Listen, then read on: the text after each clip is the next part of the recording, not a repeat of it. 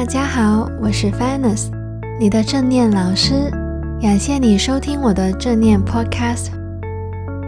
上一集的正念迷思 Q&A，我跟大家介绍过世界上其中三个最盛行的正念课程。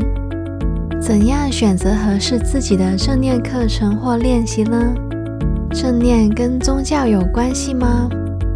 在什么时间、环境进行练习最好呢？最后解答了有听众问关于身体扫描练习的困难。这一次我会介绍一下冥想练习所需要的装备，除了禅坐以外的冥想正念练习姿势，应该选择有或没有背景音乐的冥想正念练习呢？如果一直禅坐也没有效果，那怎么办呢？做正念练习的时候，觉察到有很多平时没有发现的情绪，怎么办呢？接下来我会跟大家说明。首先介绍一下正念练习所需要的装备。很多初学者都会问我，正念练习需要有指定的服装或设备吗？平常有做瑜伽的朋友，在做瑜伽前后可能会有一段冥想的时间，通常都是穿着贴身、比较紧的服饰。我会建议，对于任何人来讲，比较宽松、轻便的服饰最好。如果你习惯了穿瑜伽服做冥想或正念练习，都是没有问题的。记得一个大原则。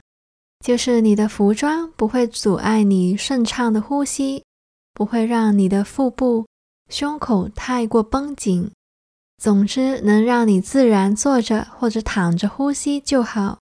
至于大家有时候看见禅坐的人，通常都会盘腿坐在蒲团上或小枕头上，其实目的是让休息者可以在端坐时上身直挺。这样可以有一个更顺畅的呼吸，同时久坐也不会太累。我会建议你，特别是有腰背痛症的朋友，要找一个让自己坐得舒适的姿势，配合自己的需要做调整。例如，我有一段时间有膝盖痛的问题，我不会盘腿坐，反而是坐在椅子上或躺着做冥想练习。有需要的话，可以买一个蒲团，或者有承托力的坐垫。而灯光方面，其实光亮或黑暗都可以的，原则是让你清醒、专注、放松的明亮度就好。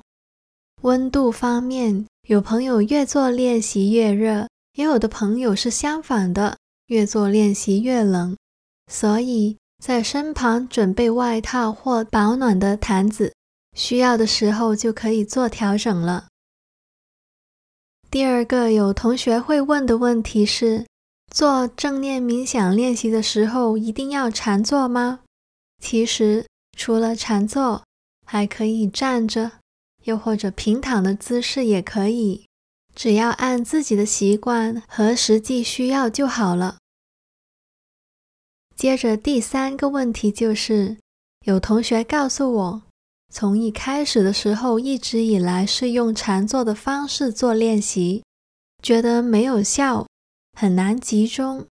其实，如果你有这个情况，我会建议你可以先试试改变练习的姿势，甚至可以站着或躺着，或先做其他能让你专注、感觉安心的练习，往后再进行禅坐，又或者。你可以调节禅坐的时间，先从五分钟开始，习惯以后再每次多加一点练习的时间。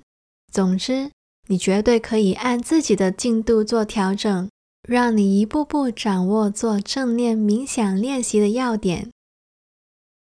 第四个问题，有同学很疑惑，为什么有些练习有背景音乐，有些就没有呢？哪一种比较好呢？记得我在很多年前接触正念冥想练习的时候，我很喜欢有背景音乐的练习，让我感觉很舒服放松。后来当我认真学习冥想练习之后，明白有一种休息是让我们不要依赖感官，例如音乐、触感等等。所以我会说，练习的方法有很多。对于刚接触正念冥想的朋友，找一个安心自在的方式就好了。无论有或没有音乐，当你想要深入休息时，你才慢慢的把练习分门别类也不迟。而一直有听我带领的练习的你，会发现有些练习有音乐，有些没有。其实我都会按照最有可能适合你的方式决定配或不配音乐的。我也很欢迎你告诉我你的想法和意见哦。最后有听众问，做正念练习的时候，反而会发觉平时没有察觉的情绪浮现。例如很亢奋、焦躁或伤感等等，反而不能放松，怎么办呢？不用担心，如果你在练习之中，在安定下来的时候觉察到这些感觉，就代表你已经在练习正念了。而且，我们的脑袋时时刻刻都有情绪，是绝对正常的。我们作为人类。一个脑袋处理一天二十四小时的讯息，而且脑袋要日复一日的运作，而没有时间好好梳理自己的情绪。因此，当我们终于能平静下来的时候，脑海浮现很多平时没有发现的情绪，也是很正常的，也代表你正在运用专注力。这个情况，你不用投入到这些情绪当中。你可以在脑海里温柔地跟这些情绪说：“你知道它们的存在。”再将注意力集中在呼吸上，就好像你集中远望天空的蔚蓝，而白云依然无时无刻地在背景漂浮。如果你觉得情绪太多了，还不是时候继续练习，你甚至可以先暂停练习，先做一些你喜欢的事。例如喝一杯暖水、咖啡、看看书、做运动，让自己先投入感兴趣的事，在下一次有时间、有空间的时候再做练习。不用担心这样会让你懒散不做练习，正正是因为你觉知当下的需要，这也是一种正念的思考，不用太在意的。总之，在练习当中。觉察到平时没有发现的情绪是很正常的，而当你觉得有需要的话，为自己的身心预留空间，按需要和自己的状态做练习就最好了，而不需要强迫自己在不适当的情况下做练习。第三节的正念迷思 Q&A 到这里结束了，如果你有任何的问题，欢迎你到我的 Instagram 或脸书 Some Random Rituals 留言给我，或者发电邮到 Some Random Rituals at gmail.com，我会回答你的问题，以及挑选一些问题在往后的 Q&A 分享。我们约好下个星期再一起做练习喽！希望大家有一个平安自在的正念生活。